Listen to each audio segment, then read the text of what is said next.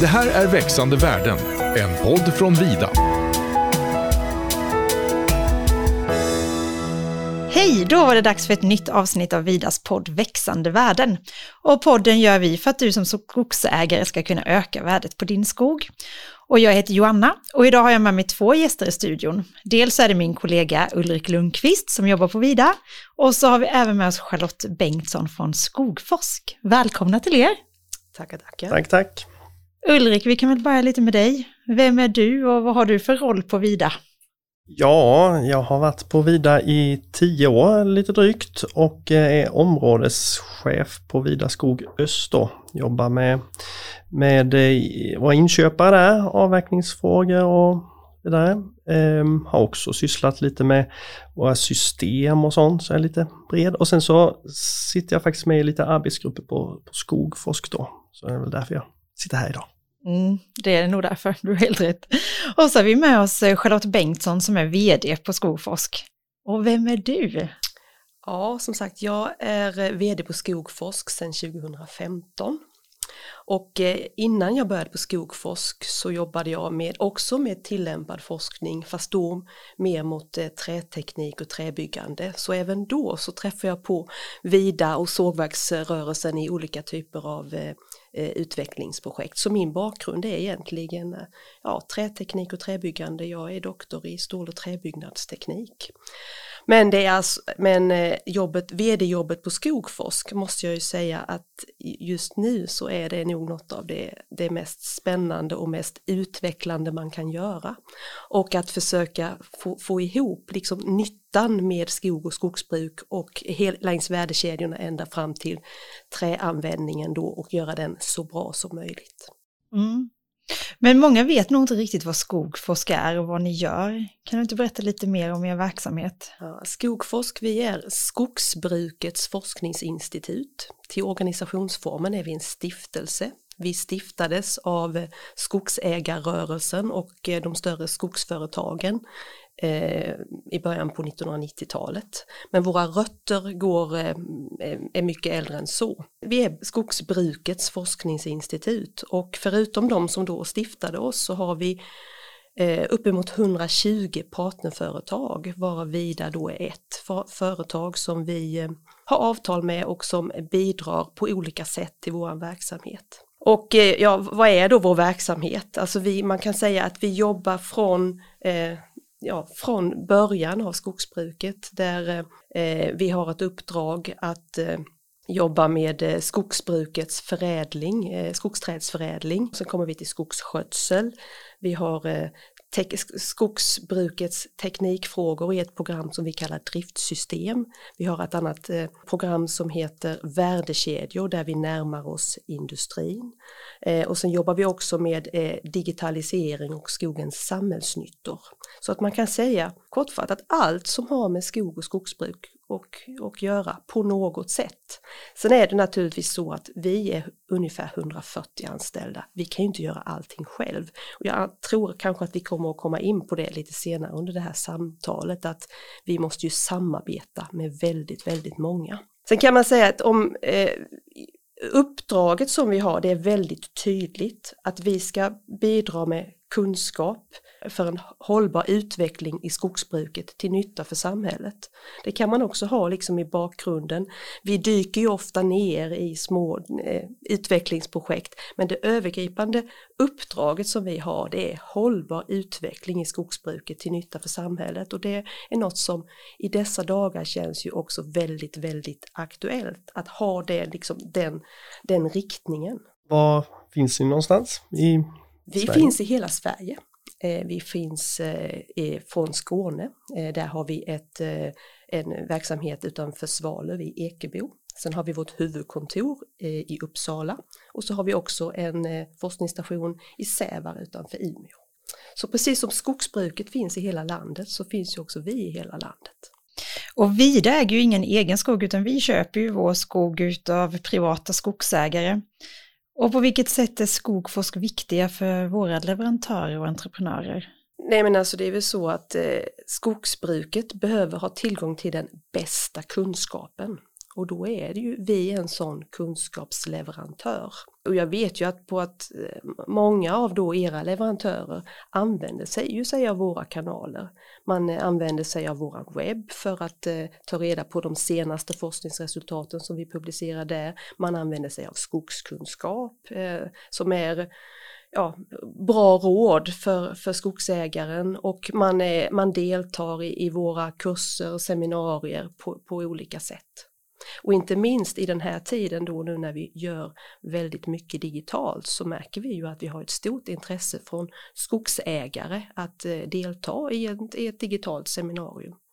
Så att det, det, har ju, det kan man ju, om man ska tänka positivt, så har ju den här tiden faktiskt gjort att vi har, vi har ju nått ut, eller vi når ut till kanske fler idag än vad vi gjorde före den här pandemin. Sen är det väl så också, tänker jag, att eh, mycket av det som är forskning och utveckling leder ju till sådana här saker som effektivisering och sånt som man kanske inte tänker på som enskild, men eh, tittar man på en skogsmaskin idag och, och hur våra flöden ser ut så är de ju supereffektiva och någonstans där bakom så finns det ju ett tankearbete liksom som är gjort i många, många år. Ja, och det är väl också så, det kan man väl också säga att eh, vi har ju då ganska, ja vi har funnits ett bra tag och det har ju liksom den här, via Skogforsk så samarbetar ju hela skogsbruket med angelägna utvecklingsfrågor. Och det är väl svårt att se, det som du tar upp här med eh, effektivitetsutvecklingen och, och så, det är ju det är ju svårt för ett enskilt företag att liksom driva den utvecklingen men tack vare att vi har ja, lång tradition av att jobba tillsammans så ligger vi ju med internationella mått mätt väldigt långt fram just på det området. Vad har Vida och Skogforsk eh, arbetat tillsammans kring då? Eh, jag kan ta från min egen sida, jag sitter i en arbetsgrupp då som heter ESG, entreprenörssamverkansgrupp då, där vi, där vi tittar på mm, ja, organisationsfrågor egentligen mellan, eh, mellan uppdragsgivare och uppdragstagare då på entreprenörssidan. Ett eh, samverkansforum egentligen som eh, ja, till, till gagn för att, eh, för att vår, vårt arbete med entreprenörer eh, gentemot markägare då ska fungera bättre egentligen.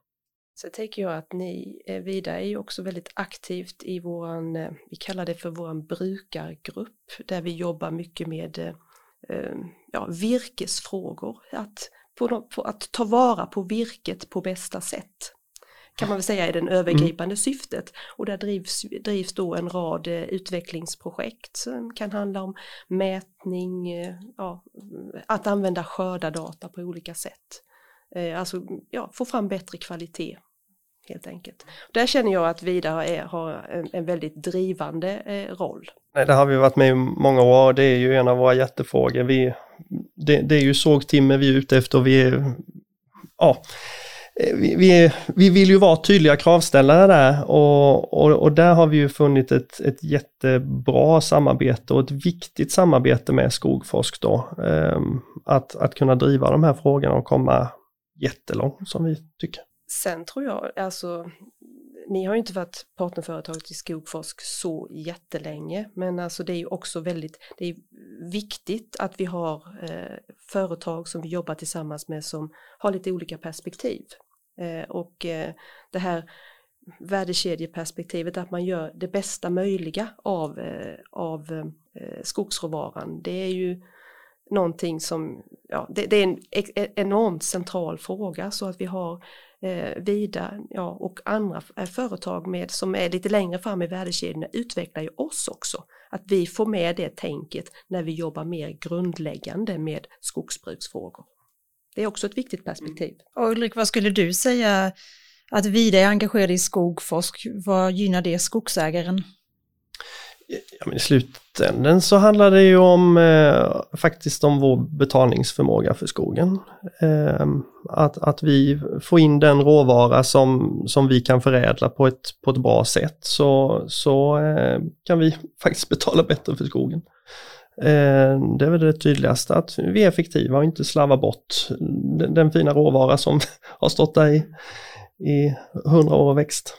Men hur kan skogsägaren, du var lite inne på det, men hur kan skogsägaren eh, ta del av era resultat? Men det är, det är ju just det, via alla våra kanaler då som, där vi sprider våra resultat. Och eh, det är väl det som man kan säga, vi har ju eh, som ett branschens forskningsinstitut då, så är det ju Förutom det här med skogsträdsförädlingen som jag nämnde och att vi jobbar med tillämpad forskning inom hela skogsbrukets verksamhetsfält så har vi också ett tydligt utpekat uppdrag att vi ska eh, sprida resultaten på ett sätt så att de kan, ja, så att skogsägare ja, och andra som är intresserade av skog och skogsbruk kan tillgodogöra sig detta.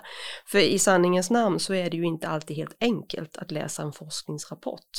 Men vi har ju då eh, personer som jobbar hos oss som eh, är lite extra bra på att eh, ja, om, formulera våra resultat så att de faktiskt blir tillgängliga för andra. Och där skiljer vi ju oss då som forskningsorganisation ganska mycket gentemot universiteten. Att vi, vi, är väldigt noga med att våra resultat också kommer ut. Och det... Där ska man ju slå ett slag för den som är intresserad att gå in på en hemsida och, och, och söka, liksom, för, för det, det är ju jättesnygga publikationer. Liksom. Det, det är, jag, jag tycker det är väldigt aptitligt och lättillgängligt egentligen. Ja, det är ju, jag är väldigt glad att du säger det, för jag, det här är extremt viktigt för oss. Eh, att, att det verkligen är lättillgängligt. Mm. Så det, det som vi pratar om här, det är våran kunskapsbank på webben. Eh, och jag tror att där ligger ungefär 1800 enskilda, eh, enskilda ny, händelser eller enskilda nyheter som publiceras och där kan man också söka på det man är intresserad av. Sen är det ju också så att hittar man inte något man är intresserad av så finns det ju alltid kontaktpersoner hos oss. Vi är ju inte större än att man faktiskt, om man är intresserad av ett område så kan man ju leta upp en person som jobbar med det området och faktiskt eh, ringa eller mejla. Det är ju också en viktig kanal. Sen har vi också en, eh, en kundtidning som heter Vision. Och om man inte redan eh, prenumererar på den så kan man också gå in på hemsidan och anmäla sig. För att den kommer fortfarande ut i pappersform för vi tror ändå att eh, man faktiskt kan ha lite nytta av att eh, allt kan inte göras digitalt utan vi tycker fortfarande det är viktigt då att ge ut en, en liten skrift och den kommer ut fyra gånger per år. Och eh, där belyser vi. Det har hänt att eh, Vida har varit med där och berättat om ja, projekt tillsammans med oss och vi försöker belysa hela verksamheten. Så det är ytterligare ett sätt. Då. Men vad skiljer det då? För vi, här, vi pratade lite om det här häromdagen och så var det någon som hade sprungit på en innovatör mm. så, som, som liksom tyckte att det, det var jag menar, det är ju stora och svåra tekniska system och sådär. Och, alltså, och så har, har, man som innovatör en idé, hur, hur, nära står ni dem? Eller kan, kan det komma en eh, uppfinnar-Jocke till er och säga att... Det kommer uppfinnar-Jocke om man ja. använder det ordet till oss. Och, eh, men det är klart att vi har ju inte obegränsat med resurser och liksom börja jobba tillsammans med olika innovatörer. Men eh, vi brukar ju ha ett öppet sinne och eh, titta på de här eh, upptäckterna då. Eh, och sen så brukar vi också kunna bedöma om, om vi ser att det här är någonting som passar in i vår verksamhet och någonting som där vi ser också en, en nytta för skogsbruket, då brukar vi försöka jobba tillsammans. Och det brukar oftast då hamna om att man kanske vi kanske kan göra ett litet förprojekt om det är tillräckligt intressant och sen så kanske man kan hitta finansiering för ett projekt tillsammans. För det är ju också en, en styrka som vi har, eh, att det är ju att vi har, vi har bra kontakter med eh, eh fin, fin, andra finansiärer av forskning och vi, vi har ju kompetent personal som då kan rigga projekt och eh, söka och få medfinansiering från andra håll, till exempel från de statliga finansiärerna. Men, men, det där är en viktig fråga, för det är ju i skogsbruket just nu så finns det ganska många eh, sta det är startups och så, och det mm. finns ju väldigt intresse av att ju, till exempel utveckla digitala hjälpmedel för skogsbruket. Och det är klart, vi, vi kan ju inte jobba med alla, men vi försöker ändå att eh, vara tillmötesgående och hjälpa till där vi det vi kan. Men vem är det som sätter er agenda annars? Vem är det som bestämmer vad ni ska forska på? Det är ju våran styrelse. Eh, vi har ju då en styrelse som är sammansatt av eh, partnerföretagen och av staten. Eh, och styrelsen hjälper ju oss, tillsammans med oss på Skogfors så gör ju styrelsen ett, en forskningsstrategi. Man kan säga att det är våran bibel. Och där beskrivs då eh, om de här områdena som jag nämnde inledningsvis, skogsträdsförädlingen, skogsskötsel, driftsystem, värdekedjor, eh, skogens samhällsnyttor och digitalisering. Alltså där sätts liksom ramarna, eh, alltså vilka, vilka områden vi ska prioritera helt enkelt. Det, det är, och den kan man också hitta på våran hemsida. Det är en liten lättläst skrift på ungefär 20 sidor. Och, där, där, och det känns ju, det på något sätt, det är ju Eh, då branschens och statens sätt att eh, eh, ja, peka ut riktningen för oss kan man säga. Så inom de ramarna måste vi hålla oss. Och där, jag menar Ulrik, du nämnde du sitter med i en, ja till exempel i ESG då, och vi har ju även andra rådgivande grupper. Här sker då ett, eh, ett, ett, en löpande, ja ett utbyte helt enkelt. Vi stämmer av med eh, näringen om vi ligger rätt eller om vi behöver, behöver revidera på något sätt. Och sen så söker ni ju pengar i fyra års cykel om jag förstår det rätt då, hos staten. En, ett sånt här, en sån här strategi är i regel gällande då för fyra år och eh, så har vi då ett avtal med staten. Så i, för i år, 2021, så går då näringen in med 50 miljoner till det här, eh, vi kallar det ramprogram, och så går staten in med lika mycket. Och vilken är den eh, mest intressanta forskningen som pågår nu tycker du? Går det ens att säga? Nej, det kan man faktiskt inte säga, utan eh, Däremot så skulle jag i det sammanhanget tycker jag man måste, det, det, utvecklingen går väldigt, väldigt fort och det är väl framförallt teknik och digitalisering som går enormt fort. Och det märker vi ju också eh, ja, med, i intresset från, från Vida, från skogsägarrörelsen, från andra företag, att man, man knackar på vår dörr. Hallå, vad, vad gör vi här? Liksom, och man vill gärna eh, vara med i projekt som, som driver utvecklingen. Sen är det väl också så att den här sam, samhällsläget som är just nu, jag menar vi, vi har, eh, alla är eh, väldigt medvetna om att vi har en, eh, klimatförändringarna, de är här och nu. Det ändrar på något sätt mindset hos, hos, ja, hos forskare naturligtvis, men även hos folk i gemen. Och för att liksom komma framåt så, behöver vi, så, så behövs det forskning och utveckling.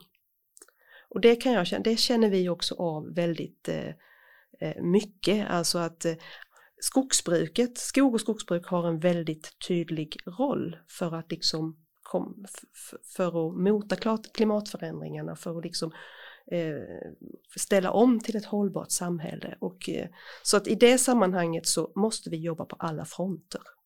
Jag säger, jag, eh, teknikutveckling och digitalisering är väldigt eh, hett men det är samtidigt så så måste vi ju jobba med skogsträdsförädlingen, att utveckla skogsskötseln, ja, alltså alla de här delarna. Så att, som jag sa inledningsvis, det är en väldigt eh, spännande mm, vardag på, på Skogforsk.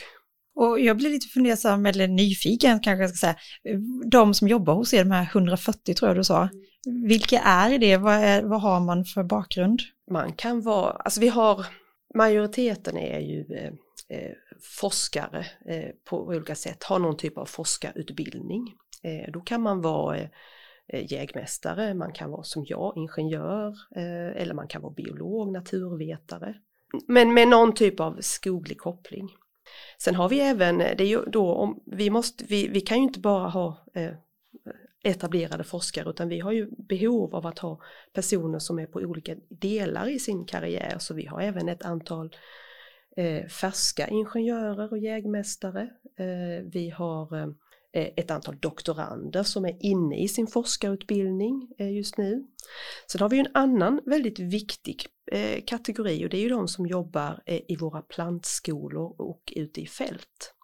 För för att man dels ska kunna jobba med skogsträdsförädlingen men också för att eh, driva forskningen som sker i fält så måste vi ju ha personal som som så att säga kan detta och eh, att eh, det, så det är också en väldigt viktig personalkategori. Men eh, igen, så att om man tittar, vi är ju en ganska stor arbetsgivare för, eh, för eh, personer som har forskarutbildning inom skog och skogsbruk. Där kring skogsträförädling, eller ja, förädlingsdelen där. Det är ganska långt från, från vår vardag liksom, men vad, vad är forskningsfronten där och vad, vad sysslar ni med där? Eh, ja, jag sa ju inledningsvis att det är ett av våra uppdrag som vi har. Det står i våra stadgar att vi ska bedriva skogsträdsförädling åt det, det svenska skogsbruket. Och eh, den här, vår skogsträdsförädling har en historia bak till, till 30-talet. Så vi bedriver då skogsträdsförädling för, för våra vanligaste träslag. Och eh, det handlar ju då eh, både, det handlar ju både om att eh, naturligtvis se till så att träden växer bra, eh, att de har eh, någorlunda rätt egenskaper, alltså att de, ja, de, att de kan vidareförädlas. Men det som är, och en, en annan viktig aspekt är ju eh, att ta hänsyn till ett förändrat klimat. Jag brukar, våra skogsträdsförädlare brukar säga det här att klimatförändringar det är inget nytt. Alltså det har man, för en skogsträdsförädlare så sitter det här i ryggmärgen, alltså att man, man, man, man, man jobbar kontinuerligt med att anpassa skogsodlingsmaterialet till att klara olika typer av klimat. Eh, ja, man, som sagt, man kan eh, så det, det, här är liksom inget nytt för oss. Men eh, det blir ju också viktigare och viktigare i dagens läge. Sen har vi ju också eh, en utveckling, du sa vad är det liksom som är all, mest på gång just mm. nu? Och det, det, är ju så att eh, skogen drabbas av eh, skadegörare, mm, det är insekter och det är svampangrepp och så, så att det pågår ju en, en utveckling där, där vi tittar eh, in i minsta detalj på vad, vad, vad kan skogsträdsförädlingen bidra med i det sammanhanget. Men där, där sitter skogsträdsförädlingen, det är inte bara traditionell eh, förädling utan det är väldigt mycket genetik eller? Alltså det, det som är Klipp och klistra eller? Nej, jag skulle vilja säga att det är en traditionell skogsträdsförädling. Mm. Vi gör det som naturen gör fast vi gör det liksom kontrollerat. Ja.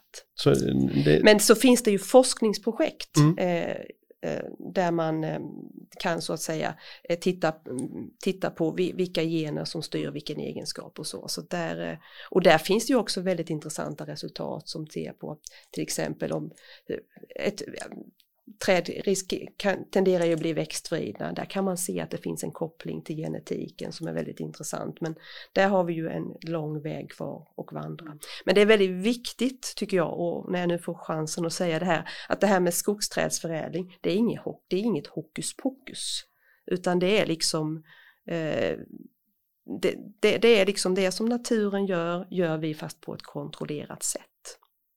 Så att det här som ja, mångfalden bevaras. Jag skulle vilja eh, säga. Det är så lätt att, mm. jämföra med ja. GMO-grödor på... Ja, nej, vi är inte där. Det, men det pågår ju mycket spännande forskning som jag tror och också i ett, det här scenariet framåt då med ett förändrat klimat att man om vi ska ha livskraftiga skogar så kan man inte bara bortse ifrån att man måste använda sig av den modernaste tekniken. Jag kom faktiskt från ett, jag var på, på möte på SLU i Umeå igår och träffade några av de här forskarna som, som jobbar just med den här allra nyaste tekniken och det är ju eh, jättespännande men det är ingenting som vi tillämpar i förädlingen idag.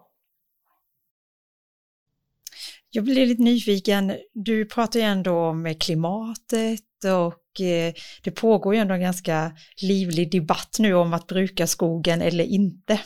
Vad, vad tänker du kring det? Jag tänker att eh, skog, skogsbruket har liksom en, en, en väldigt stor del eh, om vi ska ha en hållbar, ett hållbart samhälle. Så att bruka, alltså och i skog, sko, vi är ju skogsbrukets forskningsinstitut med uppdrag att eh, eh, leda, ja, ta fram kunskap som, led, som, som eh, leder till en hållbar utveckling. Eh, så att eh, ja, det, det är, eh, det, det, det, det är en väldigt central del för oss att vi jobbar med skogsbrukets utveckling. Eh, sen så hållbar utveckling har ju väldigt många olika perspektiv. Och det är väl det man kan, som är så svårt i den här debatten som pågår. Att man zoomar ner på en sak. Utan man behöver jobba på alla fronter. Man måste jobba med eh, ekonomin och lönsamheten. Man måste jobba med de sociala aspekterna och man måste jobba med eh, miljöaspekterna. och man måste göra det samtidigt. Det, och den, Eh, de, de, I en sån här polariserad debatt så är det liksom, då tittar man på en fråga i taget.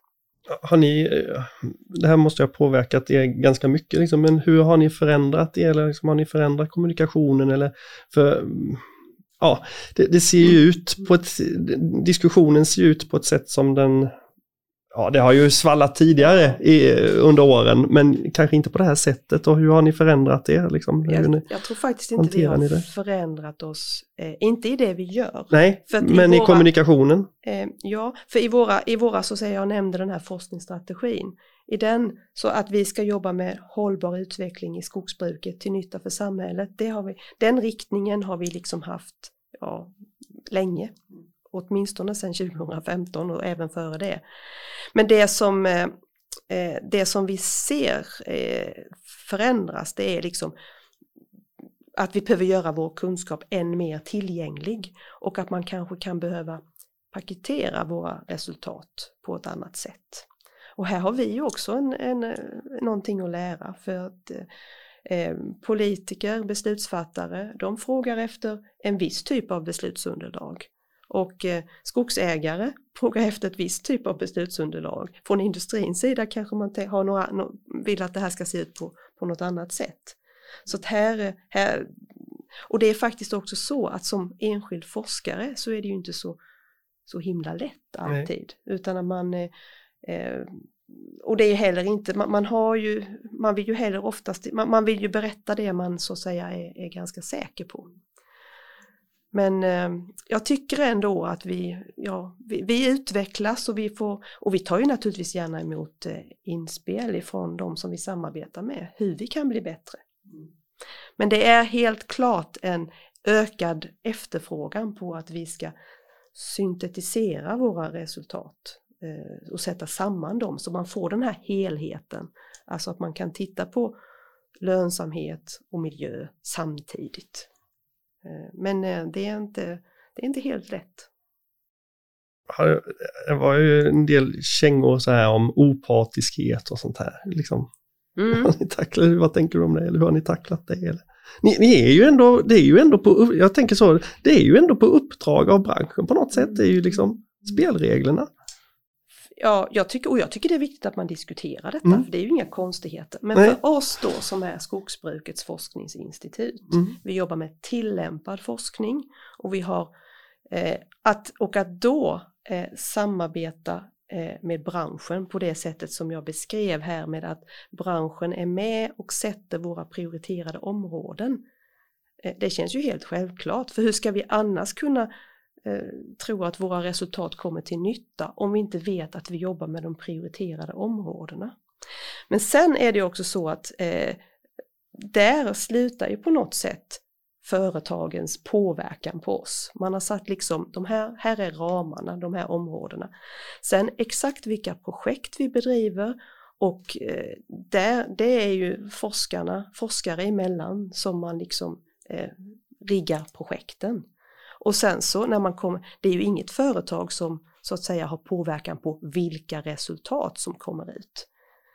Eh, så att det, det, det, finns en väldigt tydlig rågång där, alltså det, och det är naturligtvis viktigt.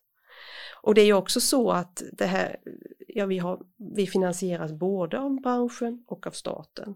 Och eh, även i, i, i statens fördelning av eh, pengar så ingår ju det ju att man, att man gärna vill ha samfinansiering. För även för, från den statliga sidan så vill man ju se då att, att det är rätt saker som prioriteras. Och det här är ju inget, vi, jag benchmarkar naturligtvis med hur man jobbar i andra branscher. Så här jobbar vi inom skogsbruket, skogsindustrin, så här jobbar man ju inom läkemedelsindustrin och inom fordonsindustrin. Så det är liksom inga konstigheter. Men jag ställer, Nej, så har jag tänkt ja, också. Det, det måste vara precis in, detsamma. Jag ställer liksom inte upp och säga att eh, skogsforskningen är köpt. För så är det inte.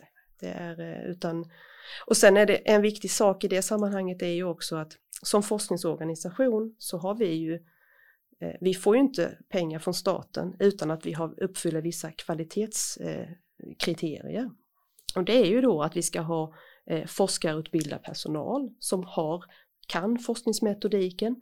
Det handlar om att vi publicerar våra resultat i eh, vetenskapliga publikationer. De är, alltså att de är, dels är de öppet tillgängliga och de är granskade.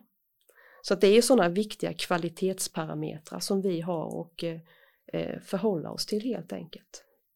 Så jag känner mig trygg i att vi, att vi eh, jobbar på ett, eh, ja, ett vederhäftigt och sätt med, på vetenskaplig grund. Men det är så lätt att man, man kan lätt gå bort sig i detta. Men tycker du att skogforsk behövs? För jag tänker att ett universitet som också bedriver forskning hade kunnat sköta ja, det ni gör.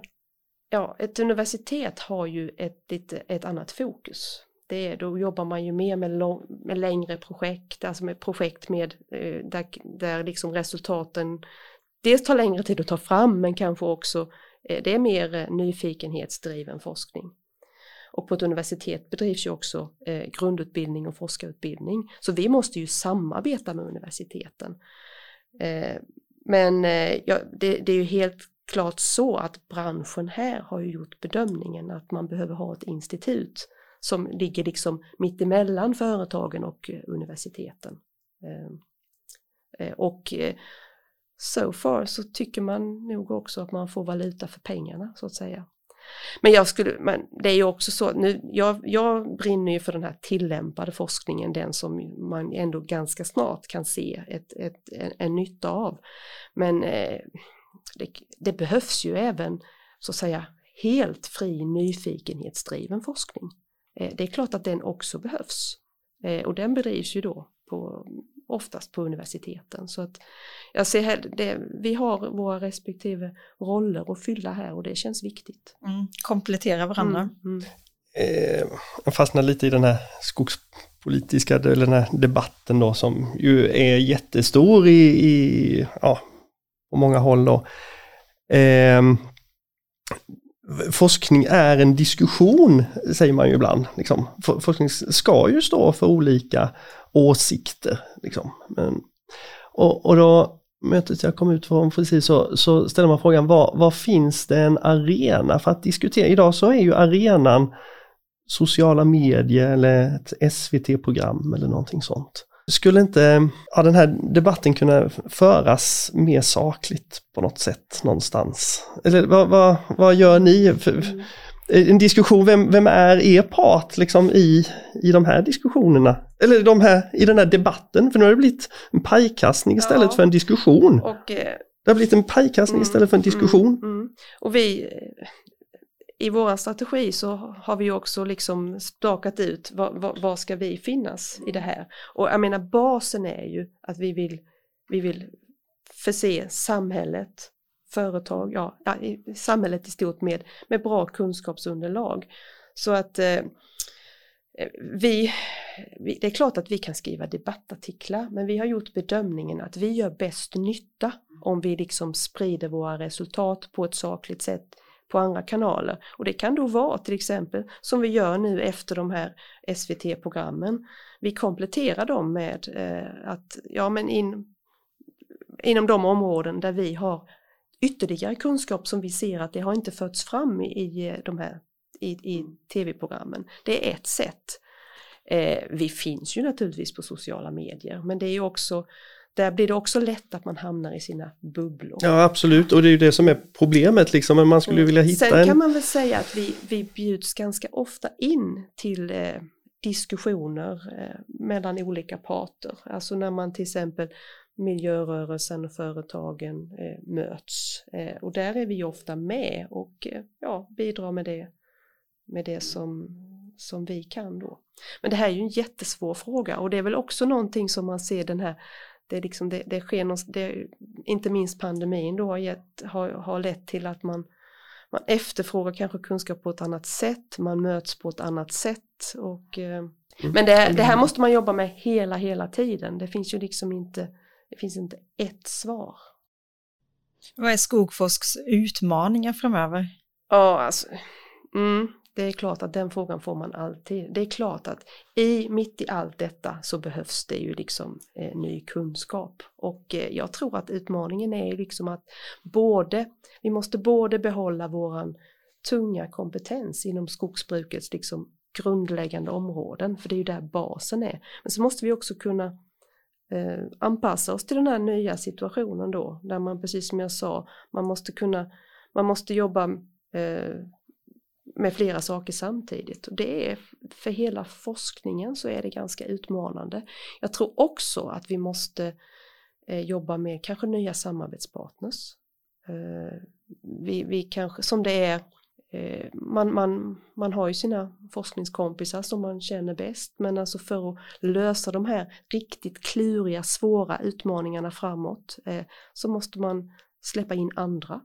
Vi gör det ju till exempel eh, Eh, på digitaliseringens område vi jobb, eh, jobbar vi med helt nya samarbetspartners. Jättespännande och bra. Vi gör det när man, när man pratar om eh, skogens samhällsnyttor. Där har vi ju ett stort samarbete med, med historiker, beteendevetare och framförallt som jobbar inom ramen för SLI men även andra högskolor. Jätteviktigt samarbete för oss. Och sen så tror jag också att man måste vara, man måste, man måste vara uthållig. Det här är inga quick fix. Utan, och tror man liksom att eh, man kan liksom lösa eh, no, lösa samhällsomställningen genom att eh, ställa om allting till kontinuitetsskogsbruk. Alltså det är ju inte så enkelt utan man måste, man måste, man måste, vi måste också vara tydliga med att det här är inget man fixar över en kafferast utan man måste jobba på många fronter och eh, ja, vara uthållig. Och jag skulle, eh, vi har ju pratat om liksom utmaningar framåt, intressanta projekt. Vi har i år eh, startat en plattform kallar vi det. Den heter adaptivt skogsbruk. Och eh, vad är det tänker man då? Eh, men det är helt enkelt en plattform där eh, skogsbrukets olika aktörer eh, eh, möts för att eh, testa eh, nya skogsbruksmetoder fast i ganska stor skala. Och det kan ju då handla om, eh, det kan handla om hyggesfritt skogsbruk, det kan handla om gödsling, det kan handla om naturvårdande skötsel. Men det fina med den här plattformen är då att man, man bestämmer sig för vad, vad är det något man ska ut, utveckla, utvärdera och sen så har man en ganska bred dialog Eh, det är liksom inte bara skogsföretaget och en forskare som sitter och pratar utan man bjuder in omgivande samhället, man bjuder in miljörörelsen. Det blir som, en tema, som ett tema. Eh, ja, nej men och just att man, och så gör man det här systematiskt. Och så testar man och så bestämmer man, bestämmer man, ja, man kan liksom tillsammans bestämma vilka aspekter är det nu vi måste undersöka. Och så undersöker man dem och så ser man vad kommer ut här och sen så kan man liksom iterera sig till framtid och se, ja, är det här någonting som, som vi kan gå vidare med i stor skala? Och eh, ja, vi brukar säga det att det här kanske är något av det allra viktigaste vi gör, för det är här inom en sån här plattform så, så skapar vi framtidens skogsbruk. Vad tror du är Skogforsks eh, viktigaste forskning framöver? Stor fråga. Ja, men alltså det ligger ju i det här eh, eh klimatförändringar, klimatanpassning. Eh, det påverkar ju allt vi gör. Jag var inne på det när vi pratade om skogsträdsförädlingen, men jag menar i skötseln, vi ser ju redan idag, vi har ett mycket större fokus på skadegörare och liksom att eh, både att eh, mota dem men också kunna hantera eh, olika typer av skadegörare som kommer in. Eh, det, påverkar, eh, det påverkar ju logistikflödena här i södra Sverige när vi har stora granbarkborreangrepp. Det påverkar ju att vi måste kanske förändra logistiken in till, till, till Vida sågverk till exempel. Det påverkar jätte, jättemycket. Eh, på tekniksidan jobbar vi ju då intensivt med teknikutveckling. Alltså det handlar ju om att, att det här förändrade klimatet gör att eh, vi kanske vi måste jobba med, på all, lägga in jättemycket krut så vi minskar markskador. Och också i det sammanhanget tänker jag att det måste ju vara någon som vill jobba i skogen. Därför jobbar vi ju också, vilket alla andra industrigrenar gör med autonoma fordon till exempel. Att man kan ha en ja, helt enkelt ett ganska stor omställning av, av hela, hela skogsbruket. Så att, ja, att, att jobba mot, jobba, jobba med klimatförändringarna kan man väl säga, det är ju det är på olika eh, fronter, det är nog det allra största som vi gör. Men det låter inte som det råder någon brist på forskningsområden. Absolut inte. Och det är väl också, eh, det ser man ju, alltså det här som jag var inne på från början, att vi, vi har det här ramprogrammet med de här prioriterade områdena som står i vår strategi.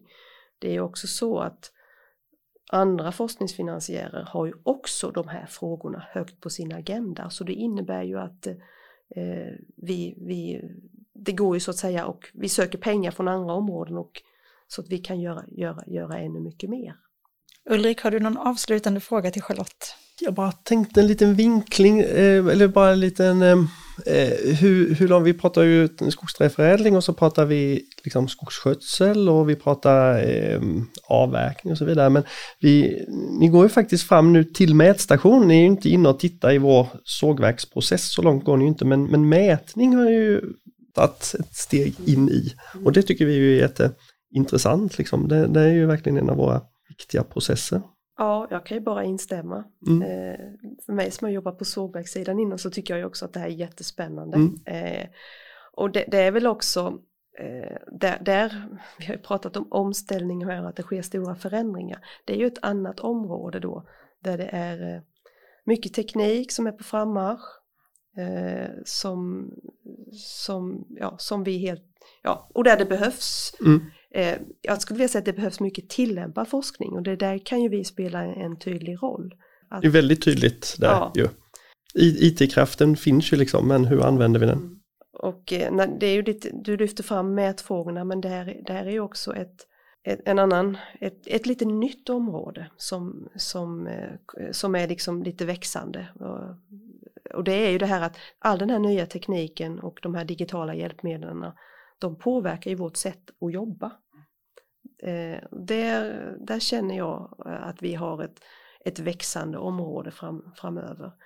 För att om man har ett digitalt hjälpmedel eh, så innebär ju inte det att man ska genomföra sin skogliga planering precis på samma sätt som man gjorde när man inte hade det här digitala hjälpmedlet utan då får man jobba på ett lite annat sätt. Och det påverkar, mätningen är ju också sån, sån att man kan behöva, det behövs, ja, det behövs personal med lite annan kompetens och man behöver jobba på, på ett lite nytt sätt, vilket, eh, vilket vid första anblick kan kännas lite skrämmande. Eh, men eh, om man tänker ett steg till så, så finns det också väldigt många möjligheter. Tack snälla för att båda kom hit idag. Tiden går snabbt när man har intressanta samtal. Både jag och eh, du som lyssnar kanske blev lite extra sugna på att susa in på Skogforsks hemsida, kolla lite resultat och forskning som bedrivs. Tack snälla för att ni kom hit idag. Mm. Tack så tack. mycket, det var tack, jättekul tack. att vara här. Och eh, om två veckor så kommer det ett nytt avsnitt av vår podd. Lyssna gärna då. Och vill du komma i kontakt med oss tidigare så mejlar du på podd.vida.se. Ta hand om dig. Hej då! Hej då! Det här är Växande värden, en podd från Vida.